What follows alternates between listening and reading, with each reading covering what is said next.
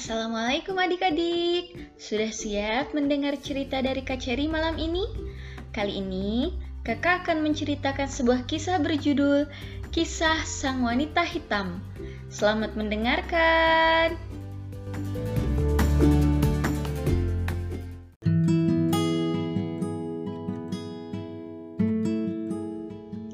Kisah Sang Wanita Hitam Abu Hurairah radhiyallahu anhu menuturkan, suatu hari ketika kami berada di sisi Ibnu Abbas radhiyallahu anhu, beliau berkata, "Maukah kalian aku beritahukan wanita calon penghuni surga?" "Iya, mau," jawab kami.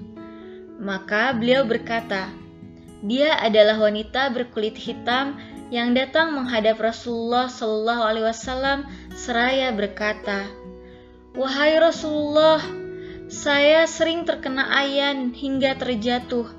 Karenanya aurat saya sering terbuka. Tolong doakan saya agar sembuh, keluh wanita tersebut. Baik, aku bisa saja mendoakanmu. Tetapi jika engkau mau bersabar, itu lebih baik bagimu dan engkau akan mendapatkan surga, jawab Rasulullah Shallallahu alaihi wasallam. Kalau begitu, aku memilih bersabar. Tetapi masalahnya, jika sedang terkena ayan, auratku sering terbuka.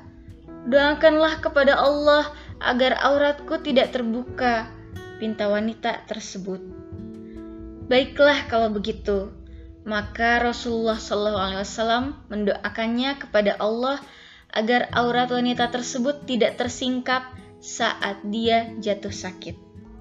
Kisah tersebut menceritakan seorang wanita yang mau bersabar atas musibah yang menimpanya, sehingga ia telah dicap sebagai penghuni surga. Lalu, bagaimanakah dengan kita, perempuan Muslimah, yang masih merasa berat dalam menutup aurat? Mari kita bersama-sama memulai untuk bisa menjaga menutup aurat kita. thank you